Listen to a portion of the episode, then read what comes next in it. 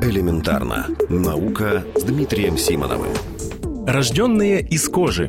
Группе японских ученых впервые в истории удалось вырастить из клеток мышиной кожи яйцеклетки. При этом весь процесс прошел за пределами организма животного, условно говоря, в пробирке. Такие яйцеклетки можно оплодотворять, после чего из них развиваются нормальные животные. Эти результаты опубликованы в престижном журнале Nature и считается, что они могут привести к революции в репродуктивной медицине. Не секрет, что стволовые клетки могут превращаться в самые разные виды клеток в нашем организме. Например, из них могут получаться клетки сердечной мышцы или нервные клетки. Это значит, что теоретически с их помощью можно лечить заболевания сердца или нервной системы. А вот превратить стволовые клетки в половые, где хромосом в два раза меньше, это более сложная задача. Но над ней ученые тоже работают. До сих пор разным группам исследователей удавалось выращивать из стволовых клеток яйцеклетки. Но для этого на разных этапах клетки приходилось помещать в организм самки. Теперь же впервые яйцеклетки удалось вырастить в специальной среде за пределами организма животного. После процедуры искусственного оплодотворения из них удалось вырастить обычных нормальных мышей, которые, в свою очередь,